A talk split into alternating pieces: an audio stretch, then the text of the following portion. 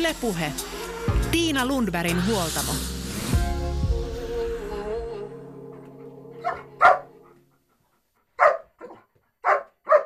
Suomessa on tilastokeskuksen mukaan noin 700 000 koiraa, joista puhdasrotuisia on noin 80 prosenttia. Koirarotuja on Suomessa yli 300. Melkoista vilinää, vilskettä ja häntien heilutusta. Koiran kanssa vietetään yhä enemmän aikaa ja harrastetaan muutakin kuin lenkkeilyä.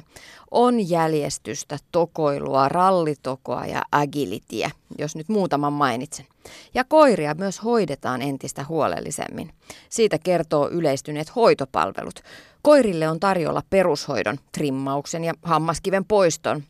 Lisäksi fysioterapiaa, akupunktiota, hierontaa, uimatreeniä ja jopa ravitsemusneuvontaa – koirien hemmottelusta on tullut myös rahakas bisnes.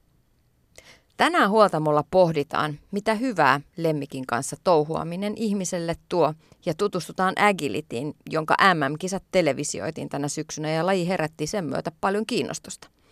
Käymme myös pieneläinklinikalla kysymässä professori Outi Vainiolta, miksi koiraharrastukset ja koiran omistaminen on lisääntynyt. Yle puhe. Aluksi lähdetään Ojangon koiraurheilukeskukseen ja tavataan Agility-liiton puheenjohtaja Ville Liukka. Mistä tässä lajissa oikein on kysymys? Mitä se tuo ihmiselle ja hänen koiralleen?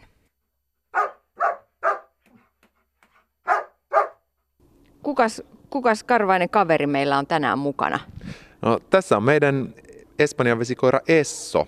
Esso on jo 11-vuotias kohta ja edelleenkin virtaa riittää.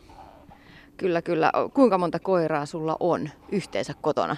No meillä on neljä koiraa, kaikki on Espanjan vesikoiria ja kaikkien kanssa kilpaillaan aktiivisesti agilitissa. Onko Espanjan ve- vesikoira hyvä agilitikoira? No kyllä Espanjan vesikoiria, niitä on helppo kouluttaa. Suurimmalla osalla on intoa, palkkautuu helposti, niin silloin niitä, niiden kanssa on helppo tehdä agilitia. Millaista sun koirien tämän Essokoiran arki on? No suurin osa arjesta on ihan normaali koiran, koiran arkea. Työpäivien aikana nukutaan ja sitten taas kun työpäivä, ihmisen työpäivä on ohi, niin sitten paljon liikutaan. Ja sitten lajitreeniä ja ää, fysioterapiaa, osteopatiaa, mitä milloinkin, että koira pysyy huippukunnossa.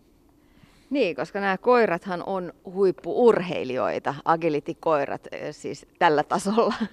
Joo, kyllä, että meidän kolme vanhinta koiraa on kaikki edustanut Suomea maajoukkueessa ja kyllä me pidetään ne ihan, ihan tip-top kunnossa, että moni ajattelee, että nämä on ehkä jopa vähän turhan laihoja, mutta kyllä huippuurheilijan pitää linjoista pitää huolta. Niin mä vähän ajattelinkin, mutta hän, mulla on tuttavilla tämmöinen samanlainen koira, mutta mun mielestä hän oli vähän niin kuin massaa enemmän. Joo, siis eh, kyllähän keskiverto kotikoira, miettii keskiverto ihmistä, niin ö, meitä on monenlaisia ja niin on koiriakin, mutta sitten kun puhutaan ihan, ihan sieltä Suomen, Suomen huippukoirista tai maailman huippukoirista, niin kyllä se yksi kilo niin vastaa sitä noin 10 prosenttia, että se on aika paljon. Ville Liukka, voiko ihan minkä rotuinen koira tahansa tehdä agilitia? Kyllä ihan minkä tahansa rotuinen voi tehdä agilitia, mutta sit ihan minkä tahansa rotuisen koiran kanssa ei kannata haaveilla kauhean korkealle pääsemisestä. Eli nythän Suomessa on viisi äh, säkäluokkaa, maailmanmestaruuskisoissa niitä on vain kolme, eli kansainväliset säännöt tuntee vain kolme säkäluokkaa, niin silloin ne ihan pienimmät, vaikka nyt ne äh, chihuahuat, niin ei niillä pikkujaloilla vaan pysty menemään niin kovaan, että ää, sitten pärjäisi siellä maailmanmestaruuskisoissa. Ja sitten taas kaikista suurimmat, vaikka Tanskan dogit, niin ne joutuu miltei ryömimään putkien läpi, niin sen ymmärtää, että ei se pitkässä juoksussa välttämättä ole koiralle kauhean hyvä, että niitä juoksutetaan ton pienen, pienen putken läpi, mutta kaikki pystyy tekemään ja oman fysiikan äh, rajoitteiden mukaisesti, niin kun ottaa huomioon koiran rakenteen, niin, niin tota, on tämä hyvä harrastus kaikille koirille. Me ollaan nyt täällä Ojangon koiraurheilukeskuksessa ja, ja, ja Agility-radalla. Miten sä oot alun periville innostunut koiraharrastuksesta? Joo, mulla on semmoinen ehkä monet mies agility-ohjaajat on innostunut nimenomaan kilpailusta. Näin aikanaan 15 vuotta sitten agilityä ja oli heti silleen, että tahtoo kilpailemaan, että itse on aikaisemmin urheilu koripalloa ja yleisurheilua ja sitten en nyt hirveän hyvin pärjännyt oikein missään ja, ja sitten tavallaan kuitenkin on semmoinen halu tehdä, liikkua ja näytti kivalta ja sille tielle jäin ja aika, aika suuri osa elämää tällä hetkellä. Miksi just agility? No, se varmaan oli monien sattumien summa. Silloinen puoliso oli innostunut kokeilemaan erilaisia koiralajeja ja agility oli ainut, mikä itseään kiinnosti, että erilaisia juttuja koirien kanssa tuli tehtyä. Metsässä verisientä vedettiin meidän koetta varten ja niin edelleen, niin edelleen. Ja agility oli ainut, missä niin kuin ihmisen rooli oli sen verran iso ja se oli ehkä liikunnallisen, niin sille tielle on jäänyt. Onko sulla aina sitten ollut koiria? No, meillä kotona on ollut koiria, mutta, mutta itse ajattelen ihmiset, niin kuin, että on ihmisiä, joilla on koiria, ja sitten on koira-ihmisiä. Ja nyt voisi ehkä jo sanoa, että alan ole koira-ihminen. Aikaisemmin olin vain ihminen, jolla on koira. Millainen sitten on koira-ihminen? No, no koira-ihminen kyllä, ö, oma, oma näkemys on siinä, että se tietyllä tavalla mennään koiran ehdoilla enemmän ö, sitä, että ö, lomat käytetään harrastukseen ja tavallaan se arki pyörii pitkälti koiraharrastuksen ehdoilla tietyllä tavalla. Muuten niin kuin tavalla ihminen, jolla on koira, niin se koira on siellä kotona, se syö, se käytetään vähän lenkillä ja sitten se on siinä. Nyt tähän maahan jäi Esson jäljiltä jotain liloja palasi, eikä ole mitään vaarallista. Pistikö se palasiksi tuon lelunsa? Joo, Esso, Esso välillä turhautuu tälleen, kun ei tehdä täällä kentällä, niin sitten se rikkoo leluja.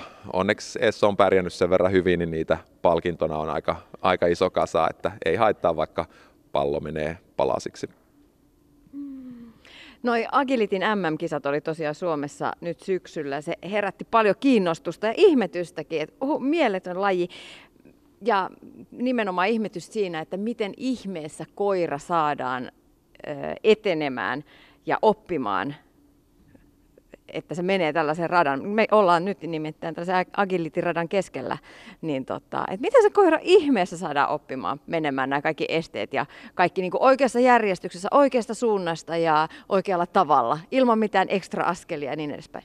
Joo, se onkin, se on aika pitkä prosessi, että agility, niin kuin moni muukin laji, näyttää tosi helpolta, varsinkin sillä huipputasolla, että, että sitä voisi ajatella, että se koira vaan siitä nyt jotenkin kummallisesti juoksee ajatuksen voimalla, mutta kyllä ne, jokainen este pitää erikseen opettaa, ja jos koira on innokas tekemään asioita ihmisen kanssa.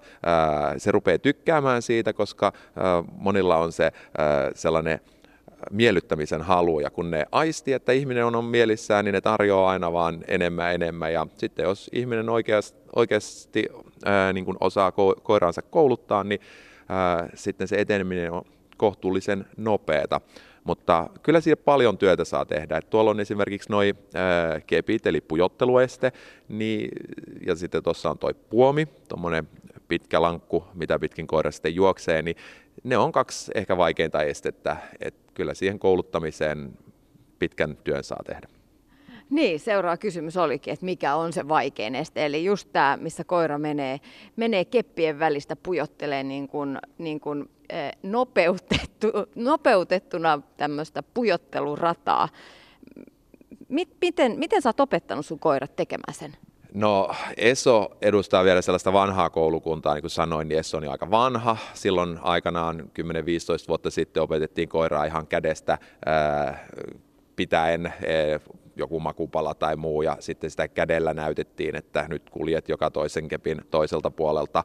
Ää, nykyään enemmän käytetään positiivista ehdollistamista, takaperin ketjutusta, eli, eli käytetään naksutinta, ehdollistetaan koira menemään kahden kepin välistä ja, ja palkataan oikea-aikaisesti, niin sitten se pieni kokonaisuus muuttuu tiettyjen vaihe, vaiheiden, vai, niin kuin vaiheiden jälkeen niin sitten kokonaiseksi pujotteluksi. Mutta tapoja on monia ja Essokin on pärjännyt tosi hyvin sellaisella hyvin ehkä vanhanaikaisella opetusmenetelmällä.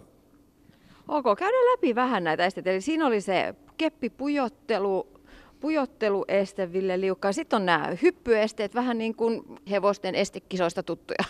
Joo, siis hyppyjähän on eniten. Meillä on ihan tämmöisiä tavallisia aitoja, Ja sitten hyppyesteeksi lasketaan myös toi rengas, mikä tuolla näkyy, eli siellä on vähän niin kuin auton rengas ja sen läpi koira hyppää. Sitten on muuri, joka on vähän jykevämpi hyppy ja sitten on vielä pituus este myös. Ja kun koira tykkää itsenäisesti edetä hypyille, niin silloin, silloin on aina, aina niin kuin helpompaa, että koira lukee rataa itsenäisesti. Se on mahdollisimman nopeata ää, koiran, koiran edetä.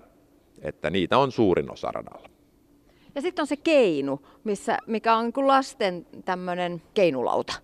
Joo, toi keinulauta, siinä tietysti ei mennä nyt edes takaisin, vaan koira toisesta päästä juoksee sinne ja kun koira juoksee, niin sitten se laskeutuu maahan. Ja nämä keinu A ja puomi on sitten kontaktiesteitä, eli agility-kilpailussahan on kahdenlaisia ratoja. On niitä agility-ratoja, missä on nämä kontaktiesteet, ja sitten on hyppyratoja, missä ei ole niitä kontaktiesteitä.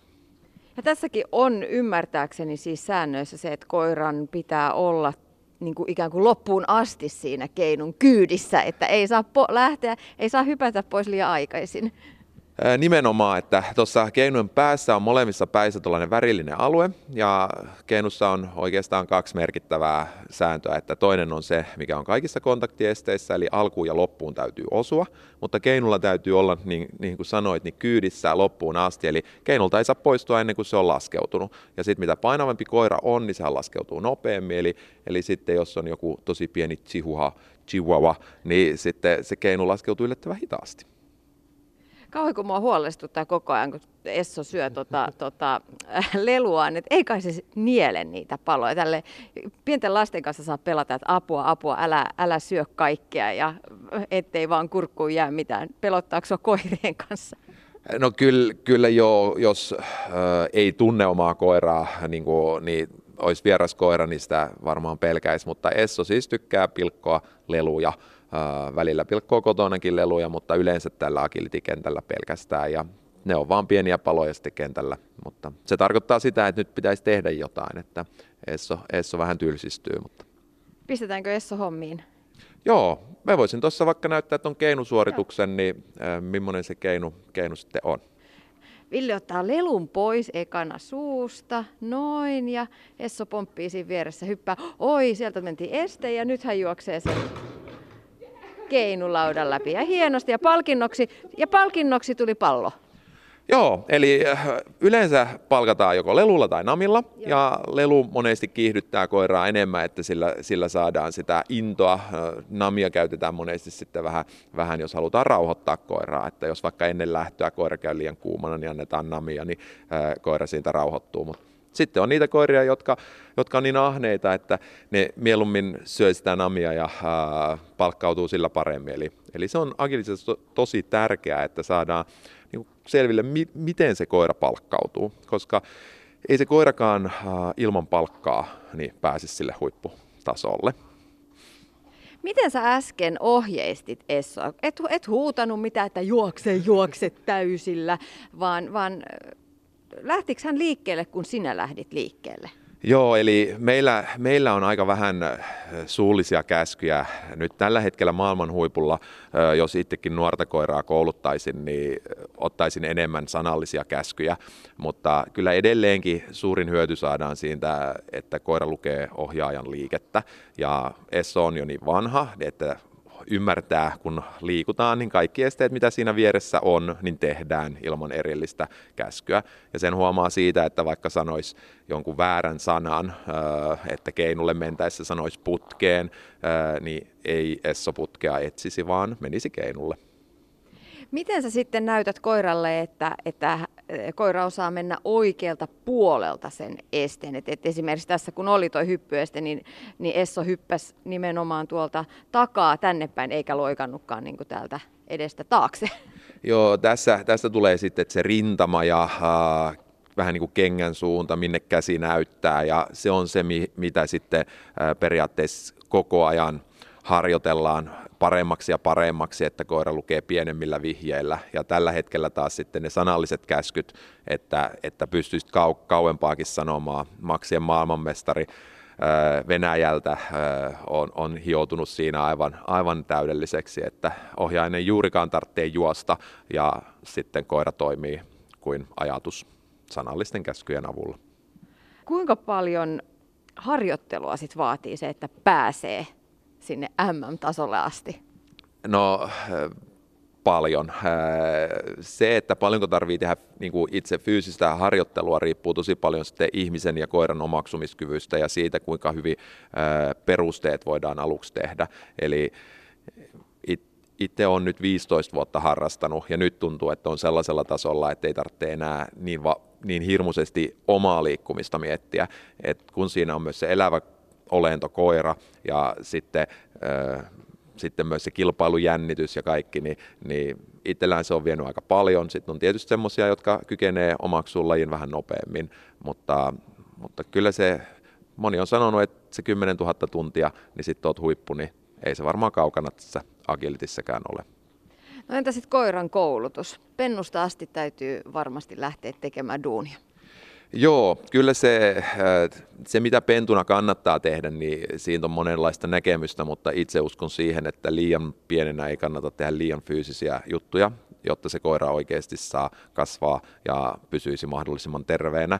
Että sitten ne, niin kuin vaikka pujottelun opettelu, missä selkä joutuu koville, niin kyllä siellä kannattaisi ne niin sanotut kasvulinjat olla koiralla kiinni, että, että sitten vasta äh, kovempaa fyysistä rasitetta ruvettaisiin tekemään. Että että itse ollaan, ollaan tota tosi tyytyväisiä, että koirat on vielä 10- ja 11-vuotiaana sen kuntoisia, että huippu kohtuullisen kovalla tasolla pystyy kilpailemaan, niin ainakin jotain on tehty oikein. Agility-liiton puheenjohtaja Ville Liukka, mitkä ominaisuudet on hyvällä agility-koiralla? Millainen koira se on? No siis fyysisesti koira tietysti pitää kyetä juoksemaan mahdollisimman kovaa, eli se tietty rakenne ää, on kevyt, pitkä, pitkät jalat. Koira, ää, agilitissahan on kolme säkäluokkaa, eli, eli tavallaan mitä mitä pidemmän laukan koira pystyy ottamaan, että, että mieluummin pitkäselkäinen äh, kuin semmoinen neljönmallinen. Eli neljönmallisen koiran juokseminen sitten on vähän hitaampaa. Ja sitten taas jos mietitään koulutettavuutta, niin äh, pitää omata se semmoinen helposti palkkautuva, äh, ei liian kuuma, äh, se koira ei saa niin sanotusti keittää yli, siellä on monia pikkujuttuja, mitä, mikä olisi sillä ideaalikoiralla. Ja sitten toki se, että koiran täytyisi kestää terveenä, että vaikka noissa yleisimmissä rodussa border collieissa, niin niillä on tosi paljon tuollaista olkanivelvaivaa, että, että sinne tulee irtopala ja sitten pahimmassa tapauksessa olet just saanut koiran valmiiksi kolmivuotiaana ja sitten se ura päättyy siihen, kun sitten olkapää leikataan ja koira ei kuntoudukaan. Eli, eli kyllä tosi paljon pitää sattua myös niin kuin sellaisia hyviä juttuja, että pääset sinne ihan huipulle. Et ei, se, ei se tie helppo ole. Mutta millainen, se, millainen luonne sitten se koiran kuuluu näihin hyviin ominaisuuksiin? No kyllähän sieltä tällaista räjähtävyyttä äh, on hyvä löytyä. Täydellinen koirahan on niinku täydellinen työkoira myös, eli tämähän on tietyllä tavalla työtä, eli, eli kun tehdään työtä, niin sytytään siihen täydellisesti ja sitten kun levätään, niin sitten osataan rauhoittua. Eli sieltä se luonnekin niin kuin käytännössä tulee. Eli kiihdyt nollasta sataan äkkiä ja sitten kun levätään, niin sitten levätään. Että, että tota, semmoisen koiran kun saa, niin sitten on, on tota, ihan hyvin asiat. Mutta samasta pesuajastakin voi löytyä aika eri luonteisia koiria, eikö se näin mene? Näin se menee ja sitten täytyy muistaa, että koirahan ei missään nimessä, niin kuin ei ihminenkään ole semmoinen, että kun se syntyy, niin sitten niillä ominaisuuksilla vaan, vaan niin kuin pärjätään. Että se fyysinen rakenne, sen, sen kanssa on vaan elettävä. Kaikki muu on koulutettavissa, mutta toki jos koira on niin kuin täydellinen aihio jo heti, niin silloin on helpompi lähteä kouluttamaan. Sama jos mietitään ihmistä, että jos ihmisen koordinaatiokyky on todella hyvä ja ihminen omaksuu asioita helposti, niin silloin ihmisenkin on helpompi tehdä liikunnallisia juttuja. Samoin koiralla on sama juttu, nyt Esso sanoo, että on tylsää, niin et, et palkkautuvuudenkin voi kouluttaa koiralle. Pitäisikö sun päästä nyt liikkeelle? Pallo alkaa olla kohta syöty. voitaisiin tehdä vaikka toi puomi ää, ja kepit tuosta sitten Joo. perään, niin, niin saa Esso vähän tehdä jotain. Hyvä. Ja sitten lähdetään taas liikkeelle. Siellä on se. Ja, ja. Ylepuhe. Tiina Lundbergin huoltamo. Koirattomana ihmisenä mä ihastelen koiria ja niiden söpöyttä, mutta samalla ihmettelen näiden koiraihmisten arkea. Miksi ihmeessä joku hankkii kotiinsa ihan vapaaehtoisesti kuolaavan ja karvoja levittelevän pakkolenkiteen, jonka kanssa on ihan pakko lähteä ulos myös marraskuisena pimeänä ja kuraisena aamuna ennen työpäivää. Jotain niissä on oltava. Joku syy, miksi ihminen haluaa pitää lemmikkejä. Seuraavaksi lähdetään Viikkiin pieneläinklinikalle ja tavataan koirien elämää tutkinut eläinlääketieteen farmakologian professori Outi Vainio. Mistä johtuu, että koiria on yhä enemmän ja enemmän lemmikkeinä? No, suomalaiset keskimäärin on, on eläinrakasta väkeä ja, ja myös he haluavat tietysti, kun ei enää ole semmoista luonnollista kontaktia eläimiin, niin kuin aikaisemmin oli, kun asuttiin maatiloilla ja hoidettiin eläimiä ja ei ehkä asutaan kaupungeissa, niin kuitenkin halutaan eläimiä siihen lähipiiriin ja, ja silloin koiran on, on kovasti kiva kaveri. Lemmikkibisnes kukostaa myös bisneksen saralla. Lemmikeille halutaan hyvää, mutta se jää pohdituttamaan sitä, että missä menee raja. Tarvitseeko koira rattaat tai timanttivaljaat? Tämä on hyvä kysymys. Me tullaan semmoiseen asiaan kuin inhimillistäminen ja, ja tuota, silloin mitä mä tarkoitan inhimillistämisellä, niin se on, on tarkoittaa äh, sitä, että me kuvitellaan, että eläimellä, sit koiralla on semmoisia ominaisuuksia, joita ihmisilläkin on ja sille ei kuitenkaan sitten ole niitä.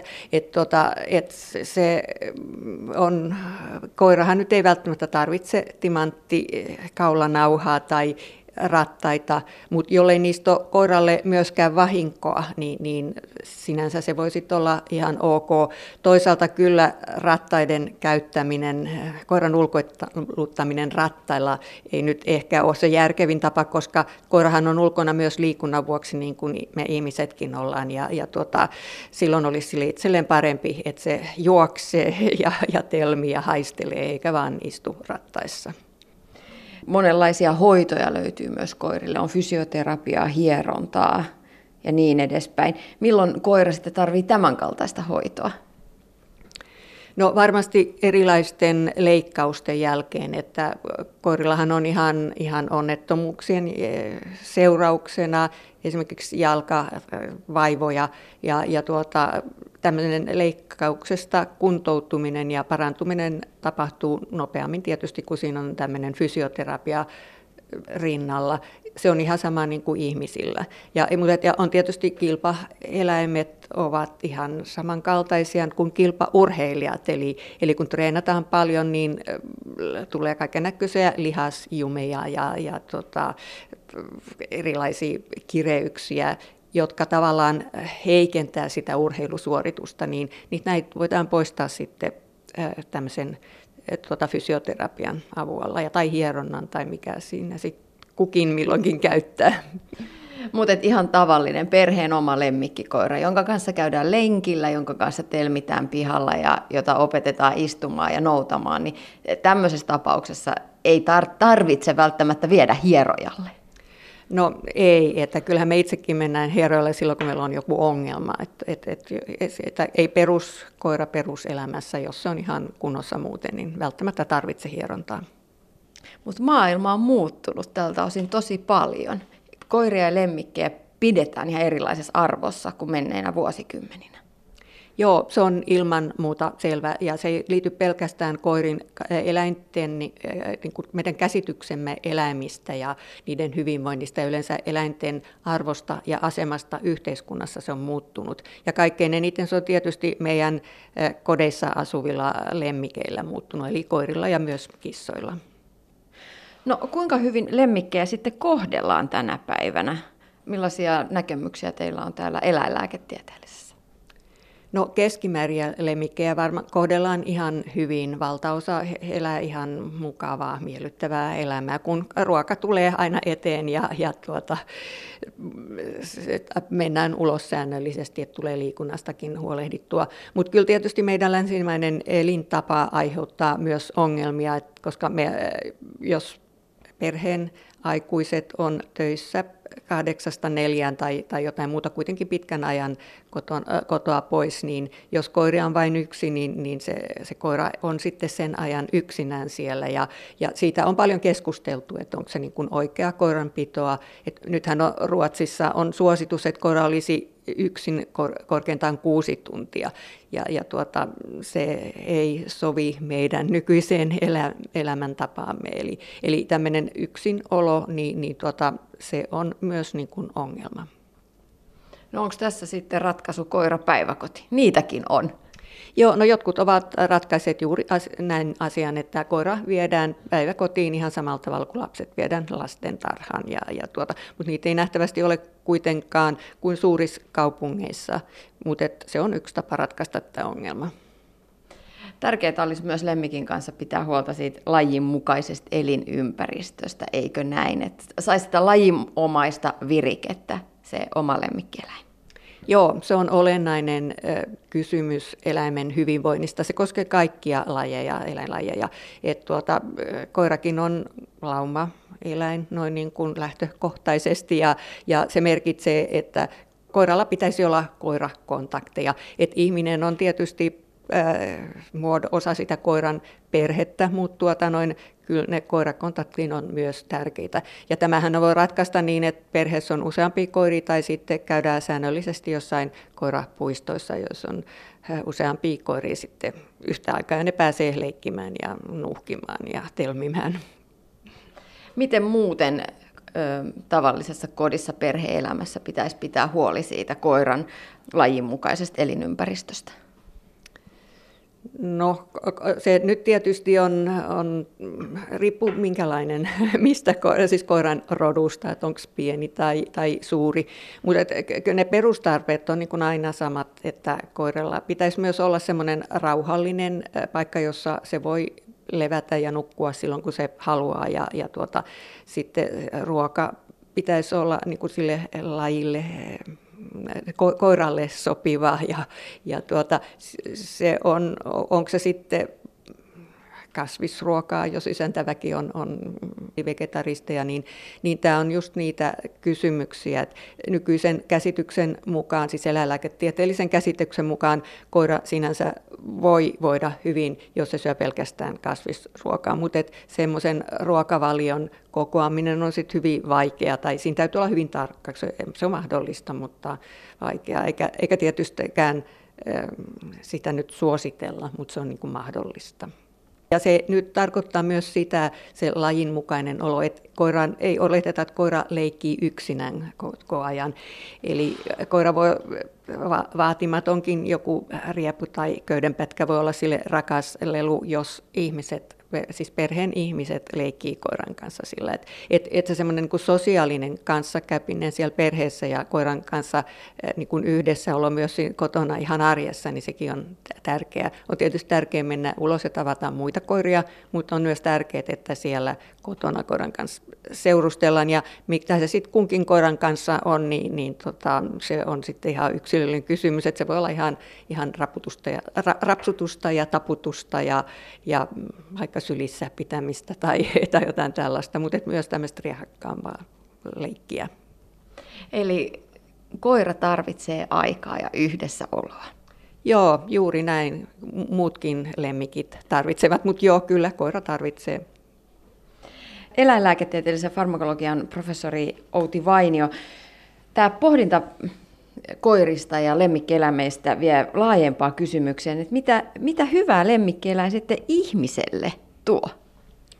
No se tuo varmaan jonkin näköistä mielihyvää ja mikä se sitten on, joka aiheuttaa sen mielihyvän, niin, niin tuota, se voi olla juuri sitä, että on, on joku, jota hoitaa ja josta pitää huolta, mutta toisaalta se lemmikkieläimen jo kun, koskeminen, kun eläinten näiden meidän kotieläinten ruumiin lämpö on pikkasen korkeampi kuin meidän ihmisten oma ruumiin lämpö, niin nehän tuntuu aina, ne tuntuu lämpimiltä ja sitten se karva on, on pehmeä, niin, niin onhan semmoinen lämmin ja pehmeä tuntuu aina kivalta, että se on myös tämmöinen niin ihan, ihan fyysinen kiva olo siinä, kun on, on koira vieressä.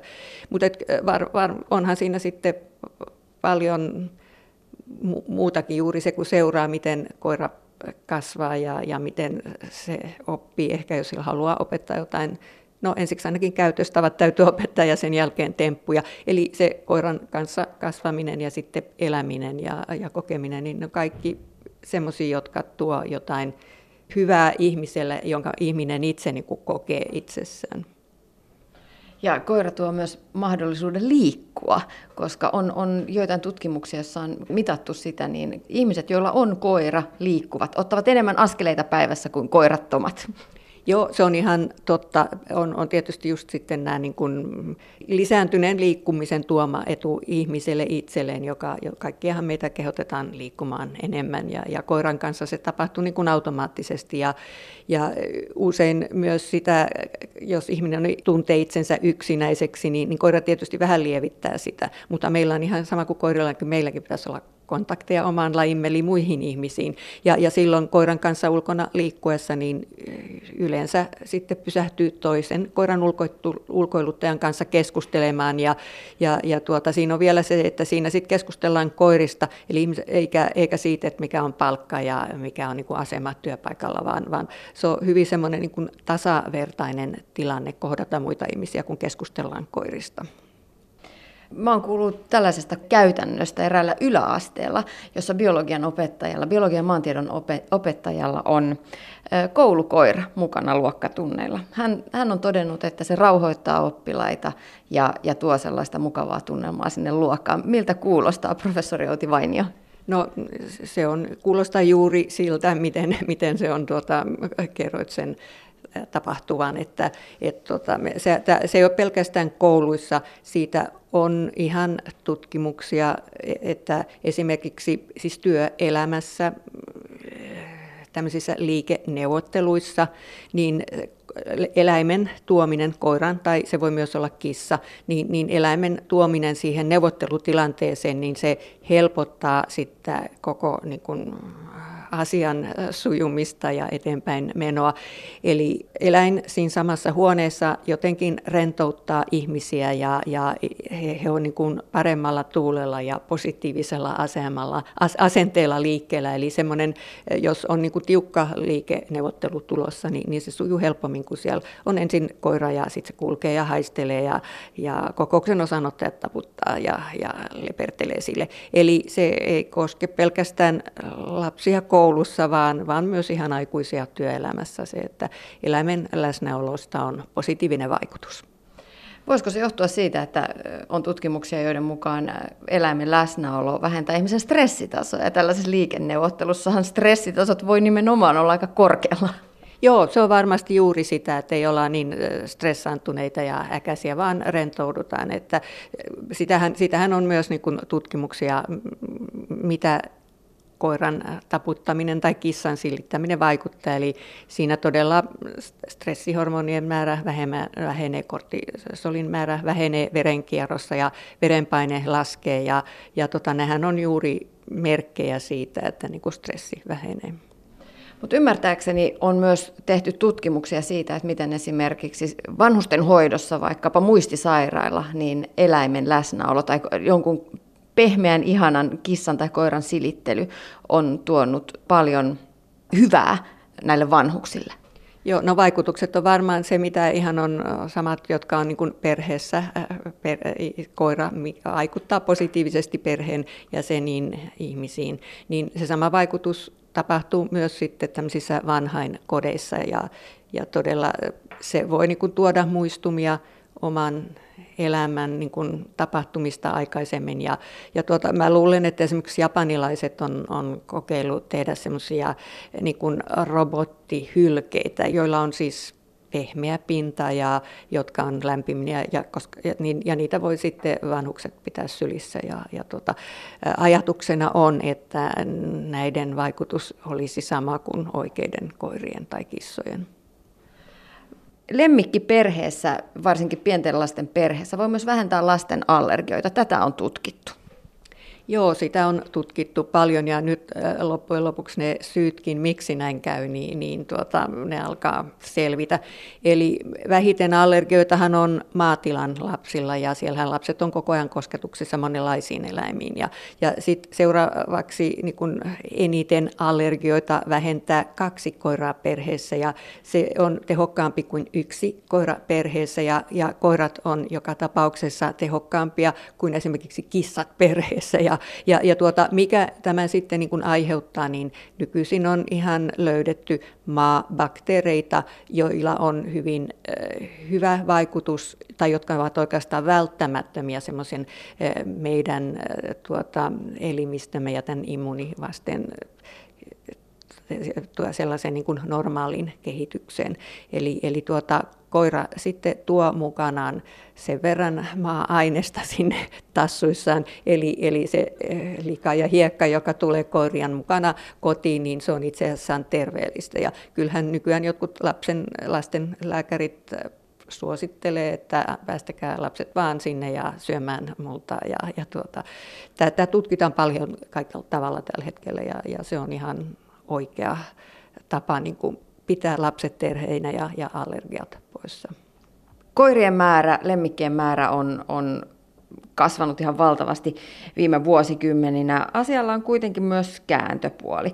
Et esimerkiksi vaikka lemmikki voi auttaa mielenterveyspotilasta, niin valitettavasti lemmikit usein kärsivät myös omistajansa ongelmista. Suomen eläinsuojeluliiton mukaan päihde- ja mielenterveyden ongelmat näkyvät vahvasti eläinsuojeluneuvojien saamissa yhteydenotoissa. Mitä tälle asialle sitten voitaisiin tehdä?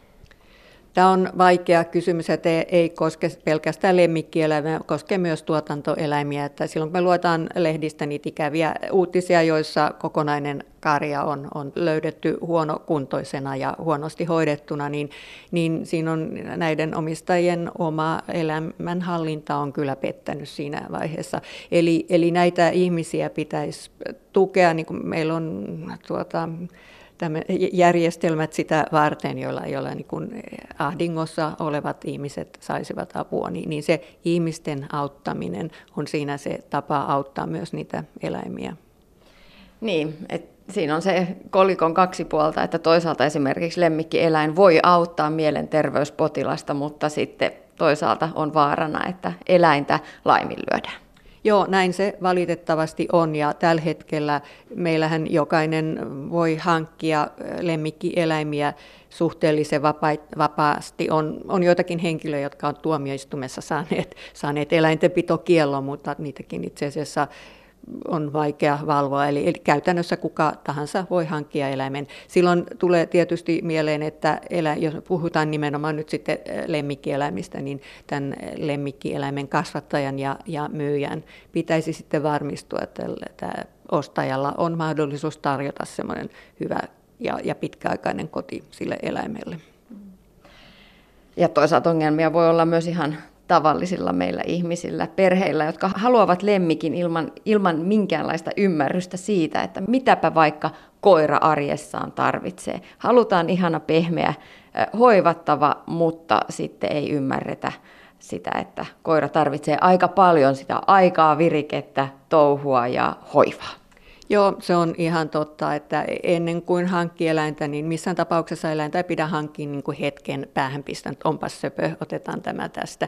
Ja, ja, vaan pitää niin kuin arvioida ne omat mahdollisuudet hoitaa se eläin sen ihan niin kuin normaali arki ja sitten sieltä tulee vielä kustannuksia rokotuksista ja mahdollisista sairauksien hoidoista. Meillähän on ollut keskustelua erityisesti eläinsuojelujärjestössä, mutta myös muutenkin, että pitäisikö meillä olla semmoinen esimerkiksi koira-ajokortti, että pitäisi niin kuin ekaksi tavallaan tutustua koiran hoitoon noin ihan teoriassa ja, ja sitten kun tavallaan osoittanut, että ymmärtää mitkä on koiran tarpeet, niin vasta sen jälkeen saisi sitten hankkia sen koiran. Maailma paranee puhumalla. Näin totesi eläinlääketieteen farmakologian professori Outi Vainio. Palataan vielä Ojangon koiraurheilukeskukseen ja tavataan Agility-liiton puheenjohtaja Ville Liukka, joka koiransa Esson kanssa esittelee meille Agility-rataa ja esteitä, pujottelua, tunneleita ja hyppyesteitä. Agility on hyvää yhdessäoloa koiran ja omistajan kanssa, mutta mitä koira siitä saa? Entä ihminen? Mitä agility opettaa? Kiipeä, sanottiin Essolle Esso paino menemään tällaisen ja sitten kepit mennään seuraavaksi. Pujottelu, pujottelu, mikä vauhti. Joo, joo, joo. Ja tunneliin. Wow! Täytyy sanoa, että kun katselin Agilitin MM-kisoja, niin vauhti oli kova siinä. Mutta kyllähän se ihan hurja on näin, kun seisoo vieressä. Niin täytyy katsoa, että mihin se koira katosi. Joo, että kyllä äh, huippukoirat rupeaa tällä hetkellä menemään jotain 6-7 metrin sekuntivauhtia. Eli äh, joka sekunnissa se 6-7 metriä koira etenee, niin se on se on myös va- vaativaa koiran kropalle. Mm. Mitä? Oho, sieltä Esso painasti tunneliin. Oliko se niin kiva, että täytyy käydä uudestaankin vielä juoksentele siellä? Nämä on tällaisia tunneleita, niin kuin lapsilla on jossain jumppakerhossa, jumppakerhossa että mennään kontataan tunnelin läpi. Joo, koiran ei onneksi tarvitse kontata. Koira on sen verran matalampi, eli koira juoksee ihan kyllä täysillä, täysillä noiden putkien, eli tunneleiden läpi. Ja sitten monen, meillä se perustuu, on perustunut aikanaan siihen, että tehdään muutama este tosi kivaksi, jolloin tavallaan saa sitä koiralle sitä intoa ja vauhtia, niin ö, ollaan kasvatettu sitä intoa noiden putkien avulla koska niihin koiran on kiva mennä ja sitten välillä tälleen, mikä nyt ei ole aina niin ideaalista, että koira itsekseen näitä suorittaa, koska sitten jos koira vaan tykkää tehdä itsekseen, niin sitten se ei välttämättä tee sitä rataa, mitä ohjaaja näyttää. No mutta mitä tämä laji agility vaatii ihmiseltä? No periaatteessa äh, millainen ihminen vaan voi harrastaa agilityä.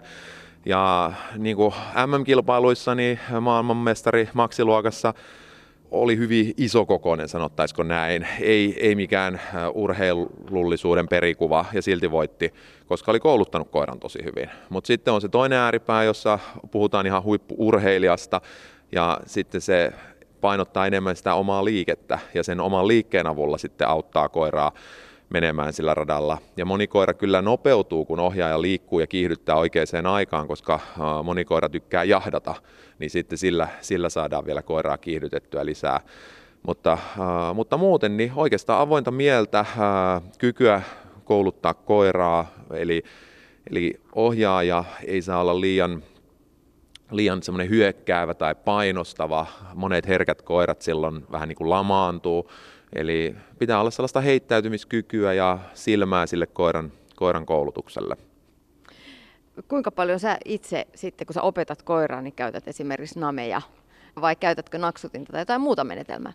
No itse on vähän laiska naksutteli, naksuttelija, että nyt kun nuorinta koiraa on opetettu tuohon puomille juoksemaan, että äskenkin Esso pysähtyi tuonne päähän. Se, Suomessa on tämä juoksupuomin koulutus pikkasen tulee jälkijunassa Eurooppaan nähden, niin siinä on sitten naksutinta ruvettu käyttämään, koska sillä on vaan niin kuin, helpoin koiralle oikea-aikaisesti kertoa, että nyt teit oikein. Ja sitten, sitten monilla on, niin kuin meilläkin, tämmöinen automaatti, mistä sitten naksun perästä tulee vielä ä, automaattisesti nami, ja sitten se koira, koira on niin kuin helppo yhdistää siihen naksuun ja namiin, mutta aina on namit myös mukana. Nuorinta koiraa palkataan eniten namilla, ja nämä kolme vanhinta, niin niitä sitten lelulla. Ja tosi tärkeä on myös se sosiaalinen palkka, eli jos ihminen heittäytyy ja kehuu ja hihkuu, niin koira aisti, että nyt tuli tehtyä oikein. Ja jos sitten ihminen vaan on silleen laamana hiljaa, hiljaa siinä ja murahtelee jotain, niin ei se koira voi tietää, että nyt se oli aidosti iloinen. No nyt me ollaan tässä puhuttu kilpa-agilitista jopa MM-tasolla. Entäs sitten harrastustaso? Mit, millaista se, se koiran arki sitten on? No joo, eli harrastus, vaikka itse ajattelin heti, että minusta tulee kilpailija agilitiin, mutta en koskaan villeimmissä unelmissakaan ajatellut, että MM-kisoihin pääsen, niin kyllä se harrastaminen on se tärkein asia. Moni kuitenkin lähtee sitä kautta, että ää, sitten ne tavoitteet nousee pikkuhiljaa, jos edes mitään tavoitteita on, mutta, mutta Koiraharrastushan on, ja agility varsinkin, todella hyvä. Siinä saa ihminen liikuntaa, koira saa liikuntaa, siinä paranee se koiran ja ihmisen välinen suhde. Ja se on, sanoisin, että toivoisin, että meillä olisi enemmän tämmöisiä halleja kuin tämä Ojangon koiraurheilukeskuksen halli on, jolloin pääsisi enemmän enemmän ihmiset agilitin pariin. Koska jos mietitään vaikka, meillä on paljon eläkeläisiä, jotka harrastaa agilitia, niin kun se työelämä, työelämän sosiaalinen piiri sitten jää pois, niin sitten tämä koira, koira tavallaan maailma, agility-maailma, niin tämä on hyvin sosiaalista. Monelle ehkä tärkeämpi asia siellä treenissä on se sosiaalisen verkon ylläpitäminen. Nähdään tuttuja, jutellaan mukavia ja se kiva puoli agilitissa on, että täällä ei, ei kysellä, että mitä teet työksessä, vaan kysellään niistä koirista ja, ja se on aika tasa-arvoinen kuitenkin tämä agility-maailma. No mitä sitten tämä harrastus ihan tälle, tällaisella, jos, jos tulee sellaisella kotikoiralla tänne harrastelemaan, niin mennäänkö näitä samoja esteitä, samoja, samoja ratoja kuin sitten ihan huippujen kanssa? No sanotaan, että niitä ratoja ei kannattaisi heti ruveta tekemään. Siinähän se pieni ongelma on, että moni haluaisi tehdä heti ratoja, vaikka koira ei, ei ehkä ole taidoltaan siinä kunnossa, että parempi olisi ensiksi opetella kunnolla ne perusteet, mutta ihan kuten itsekin, niin puoli vuotta aikanaan koiraa koulutin ja äkkiä kilpailuihin, kun olisi ehkä voinut treenata vaikka sen vuoden. Ää, nykyään kuitenkin moni treenaa sen vuoden pari vuotta ennen kuin sitten menee kilpailuihin, että itsellä tietysti oli oli tota vähän vanhempi se ensimmäinen koira, niin ei tarvinnut odottaa, että se koiran tavallaan ää, ikä toisi sen, että, että milloin pääsee kilpailemaan. Eli liikkeelle lähdetään vaikka yksittäistä tällaista estettä opetellessa. Millaisista lähdetään liikkeelle? Eli mitä ne on ne perusteet? No perusteet on tietysti kaikkien esteiden äh, turvallinen suoritus. Äh, ja niin kuin toi pujottelu, niin se näyttää tosi helpolta, että, että ehkä näyttää helpolta. Äh, eli menet ensimmäisen kepin niin, että se jää koiran vasemmalle puolelle ja sitten joka, jokaisen välin siitä pujottelet ja niitä keppejä on 12, niin siinä on aika monta työvaihetta, että se on sitten tuossa kunnossa niin kuin Essolla, että koira voi sinne lähettää ja ohjaa ja voi juosta kuinka nopeasti ja suunnilleen mihin suuntaan vaan ja silti koira siellä pujottelee. Mutta yleensä aloitetaan niillä hypyillä ja putkilla, jotta saadaan koiralle se into siihen hommaan. Eli sehän pitää olla kivaa. Ei läheskään kaikki koirat automaattisesti tästä lajista syty. Ja silloin annetaan se juosta putken läpi ja palkataan ja hihkutaan ja se koira rupeaa tajuamaan, että tässä on nyt ilmeisesti jotain kivaa ja, ja sitten, sitten tosi monet koirat kyllä syttyy siitä juuri sillä putkien ja hyppyjen avulla. Ja sillä, että hihkutaan ja ollaan iloisia. Tämä varmaan tota, ilo raikaa, kun tämä halli on täynnä porukkaa. Joo, kyllä. To, toki toivoisin, että vielä enemmän ihmiset hihkuisi ja olisi, olisi iloisia. Että kyllä se, se on se, mitä kouluttajana saa aika paljon sitten muistuttaa, että eihän se koira tiedä tekevänsä oikein, jos ei sille sitä oikeasti kerro. Että sitten kun katsoo Suomen huippuja, niin Suomen huipuista voisi ottaa mallia siitä, siitä hihkumisesta ja siitä tekemisen ilosta, koska kuitenkin kaikki lähtee siitä, että kun itsellä on kivaa, niin yleensä sitten sillä koirallakin on kivaa ja sitä vartenhan tätä tehdään, että meillä olisi kivaa. No koirien määrä on, on kasvanut Suomessa ihan valtavasti ja samalla myös erilaiset harrastukset. No nyt me ollaan tällaisessa agility-hallissa. Sekin kertoo jo siitä, että harrastajia on pakko olla aika paljon, että rakennetaan jollekin lajille ihan omia halleja. Ää, mitä muita harrastuksia sitten löytyy koirien kanssa? Mitä sä oot esimerkiksi Ville Liukka kokeillut? No niin kuin sanoin aikaisemmin, niin on vähän kokeillut meidän, meidän koetta kouluttanut koiraa nuhkimaan, nuhkimaan tota sellaista verijälkeä, mutta äh, agility on oikeastaan ainut, mitä on tosissaan harrastanut, mutta rallitoko on nyky, nykyään tosi suosittu, niin siinä on paljon sellaisia elementtejä, mitkä tukisivat sitten agilityin, eli se loisi sitä suhdetta, silloin se koiran kouluttaminen on helpompaa, tottelevaisuuskokeet, sitten on erilaisia jälkikokeita tuolla PK-puolella. Et lajeja on, on tosi paljon ja tosi monesta olisi hyötyä myös agilitiin, että varsinkin siellä palveluskoirapuolella, PK-puolella, niin siellä ehkä enemmän koulutetaan sitä koiran virettä ja senkin niin kuin säätely agilitissa olisi tosi hyödyllistä. No mitä hyötyä agilitista sitten on, jos ajatellaan ihan tavallista kotikoiraa, perheessä elelevää lemmikkiä? Mitä hyötyä tai mitä se koira agilitista saa? No jos ei muuta, niin kyllä itse näkisin sen, että ihmiselle tulisi ehkä ymmärrys siitä, että millainen on hyväkuntoinen koira. Että se koira ei olisi liian lihava, se olisi hyvässä kunnossa ja mitä paremmassa kunnossa koira on, niin sitä pidempään koira elää ja sillä on hyvä olla. Että ihan liian usein Suomessa näkee vähän lihavia koiria ja silloin nivelet on kovilla ja kyllä kun itse on ollut useamman rotusta koiraa, niin kyllä ne meidän agility-koirat on pentueiden vanhimpia, vanhimpina sitten elossa olleet, että, että siinä mielessä niin suosittelisin kyllä jotain tekemistä kaikille kotikoirille. Niin, liikuntaa sekä omistajalle että koiralle ja molemmille lisää elinvuosia. Näinhän se menee. No, jos me puhutaan sitten ihan kilpa-agilitin puolella, puhutaan kilpaurheilusta. Jos, jos otetaan nyt ihan, ihan ihmisurheilun puolelta esimerkkiä, niin siinä vaiheessa kun kilpailu tulee mukaan, niin joskus mennään sinne harmaalle alueelle ja jossa ehkä joskus toiminta on epäeettistä. Miten teillä esimerkiksi säännöt tukee sitä, että koiria kohdellaan hyvin sekä, sekä niin kuin koulutuksessa omistajan taholta että sit myös niin kuin lääketieteellisesti? Joo, meillä säännöissä esimerkiksi äh, kilpailussa vastaava koetoimitsija ja tuomari voi evätä äh, kilpailuun osallistumisen, jos äh, koiraa kohdellaan huonosti. Sitten siitä, jos tosi huonosti koiraa kohdellaan, niin sitten tota, tehdään ilmoitus Kennelliitolle tai Agility-liitolle, jolloin voi saada kilpailukieltoa ja koira voidaan sulkea määräajaksi pois kilpailuista. Ja sitten, sitten on tietysti meidän arvokilpailuissa, periaatteessa missä tahansa kilpailussa voisi tulla doping-testi. Eli jos, jos tulee niin kuin ajatus siitä, että koira ontuu tai, tai on jotain muuta, niin sitten lääki, lääkitsemällä helpotettaisiin koiran kykyä tehdä agilitia, niin ne on varmaan ne sellaiset, sellaiset yleisimmät. Ja sitten toki täytyy muistaa, että joskushan kilpailu, ihminen saattaa kilpailun tuoksinassa pikkasen äh, itsekin muuttua, niin sitten saattaa varsinkin alussa niin tulla hermostuneis, hermostuneemmaksi ja sitten se äh, normitapa toimia ei, ei enää tuukkaa sieltä ja sitten voidaan äyskiä koiralle ja olla ikäviä. että et se kilpailujännitys saa osan ihmisistä muuttumaan. Et, et toki sen takia meillä on näitä henkilöitä, jotka sitten puuttuu ylilyönteihin ja huonoon huonoon toimintaan. Ja kaikessa seuratoiminnassa myös se koulutusohjaaja puuttuu ja tietysti opettaa se, että kuinka sitä koiraa oikeasti käsitellään. No kuinka paljon sitten, Ville Liukka, Agilitin parissa puhutaan esimerkiksi valmennusmenetelmistä ja siitä, siitä että miten, miten koiraa kohdellaan kauniisti ja ystävällisesti, vaikka sitä koulutetaan huippurheilijaksi?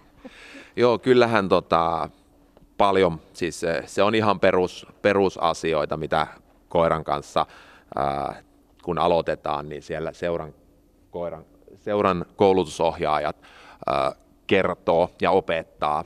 Ää, toki ää, monellahan on jo useampi koira ollut, että ää, meillä on se ikävä tilanne Suomessa, että ää, tulijoita olisi enemmän kuin lajista pois lähtiöitä, jolloin jolloin monella on jo moneskin koira, niin silloin tavallaan ne perusteet on hallussa. Mutta niissä alkeiskursseilla, niin siellä kyllä sitten käydään läpi sitä oikeaa tapaa toimia ja sitä sellaista positiivista tapaa. Eli kyllä se tutkimuksenkin perusteella se positiivinen ehdollistaminen niin on se tehokkain tapa kouluttaa koiraa. Tänään huoltamolla on puhuttu paljon sitä, että mitä, mitä koirien ja ylipäätään lemmikkien kanssa touhuilu ihmisille antaa. Mitä sä sanot, Ville Liukka, miten koiraharrastus on lisännyt esimerkiksi sun hyvinvointia? No kyllä, se on tuonut tosi paljon uusia ystäviä ja äh, sitten vähän päässyt nauttimaan myös siitä nuorempana äh, jääneestä kilpailuvietin, äh, vietin, tota, että ei, ei ole niin paljon menestynyt nuorena, niin et itselleni parhaimmissa tapauksissa se on tuonut oikeasti maajoukkueen edustu, edustuksia ja sellaista menestyksen äh, euforiaa agility-kilpailuiden jälkeen ja ja, mutta tärkeintä, niin tosi paljon mukavaa ajanvietettä ja ää, paljon tuttuja ympäri Eurooppaa tai oikeastaan ympäri maailmaa. No Esso on nyt 11-vuotias, hän haluaisi kova, kovasti nyt juosta tässä radalla ja tehdä temppujansa, mutta mit, mitä sä luulet, mitä, mitä Esso esimerkiksi on saanut tästä lajista, että hän on painanut menemään tuolla radalla illat pitkät ja, ja päässyt kilpailemaan? No Tämä on nyt ehkä näin agility-harrastajana innoittava sanoa, että on ihan varma, että jos olisi ollut mikä tahansa laji, mikä, mitä Essolla olisi tehty, niin Esso olisi ollut ihan yhtä tyytyväinen. Ja Esso olisi ollut myös ihan yhtä tyytyväinen, vaikka ei olisi päässyt sinne kilpailuihin. Et, et lähinnä se, miten ihminen olisi Esson tekemiseen reagoinut. Eli kyllä meidän, meidän koirat ja aika monet muutkin koirat, niin äh, kyllä ne tykkää siitä tekemisestä Mutta toki Esso on varsinkin semmoinen, että kyllä se myös aisti, että jos on paljon katsojia, niin sama kuin Esso tykkäsi näyttelyistä aikanaan tosi paljon, kun ihmiset taputtaa, niin Esso on vähän ehkä semmoinen ää, koira, että aisti, että nyt hän on keskipisteenä ja saa siitä vielä vähän lisää, mutta, mutta ei se kilpaileminen ole se ainut juttu, vaan nimenomaan se koiran kanssa yhdessä tekeminen. Niin, Esso ja hänen ystävänsä ovat, on, on kilpakoiria, kilpaurheilijoita. Onko se kotona kuitenkin lemmikkieläimiä, jotka saa pötkötellä siellä rauhassa äh, matolla ja, ja nauttii sitten semmoisesta koko perheen yhdessä olostakin? Joo, kyllä meillä, meillä koirat saa nukkua jopa sängyllä ja sohvalla ja ää, ne on ihan, ihan tietyllä tavalla, sit, niin kuin sanotaan, lemmikkejä, mutta toki siinä se eroaa, että herkkuja ei anneta kohtuuttomia määriä ja mietitään niin kuin tavallaan se, se arjen rutiini sitä kautta, että koirat on hyvässä kunnossa tiety, tiettyyn aikaan, mutta sitten kun ollaan kotona, niin siellä levätään ja kun paljon tehdään, tehdään muullon, niin sitten kotona oikeasti tykätäänkin vaan levätä, että, että varsinkin näin vanhempana, niin aika laiska Essosta on jo, jo tullut, että lenkilläkin haluaisi monta kertaa kääntyä, että eikö tämä nyt riitä tämä viisi minuuttia, että, että varsinkin jos on huono ilma, että, että kyllä se vanha koira vaan rupeaa sitten, sitten tota, vähän niin sanotusti laiskistumaan, mutta onneksi sitä ei vielä tällä agility-kentällä huomaa. Niin, mutta tähän kilpakoira-elämään kuuluu myös paljon erilaisia hoitoja. Käydään hieronnassa ja fysioterapiassa ja niin edespäin. Mitäs ne niistä tykkää? No kyllä ainakin meidän koirat tykkää tosi paljon, että sen huomaa, huomaa hyvin, että vedetään sinne. Että meillä on tuttu, tuttu hoitaja, jonka luona käydään se noin 6-8 viikon välein ympäri, ympäri vuoden, jotta, jotta tulee se, se, että se hoitajakin huomaa, että että jos koirassa on jotain erilaista, ja sitten itsekin, että jos on jotain, jotain tota, ö, ihmeellistä, niin sitten varataan aika väli, välissä, että, että tietyllä tavalla se pitää olla niin kuin tarkkana tuossa kesällä, kesällä varsinkin, kun on paljon kilpailuita, niin joo. Ville Liuka, mit, mitä agility opettaa no, parhaimmillaan? No agility opettaa monenlaisia asioita, mutta kyllä se, kyllä se niin kuin virheen sieto ja semmoinen toisen huomioiminen, eli tässä se toinen on tietysti se koira, ää, eli jotta saadaan se koira koulutettua mahdollisimman hyvin, niin kyllähän paljon tulee niitä virheitä. Modernin koiran koulutus perustuu siihen, että koira saa myös tehdä virheitä ja sitten palkitaan niitä oikeista suorituksista. Jos mietitään kilpa niin suurin osa koirakoista tekee kilpailuissa virheellisen suorituksen, jolloin myös ihan huipulla se virheen sieto, kuinka sieltä aina noustaan, vaikka se yksi kohta menee pieleen, niin, niin se on elämässä tosi tärkeä taito, että kestät ne virheet myös. Ylepuhe. Tiina Lundbergin huoltamo.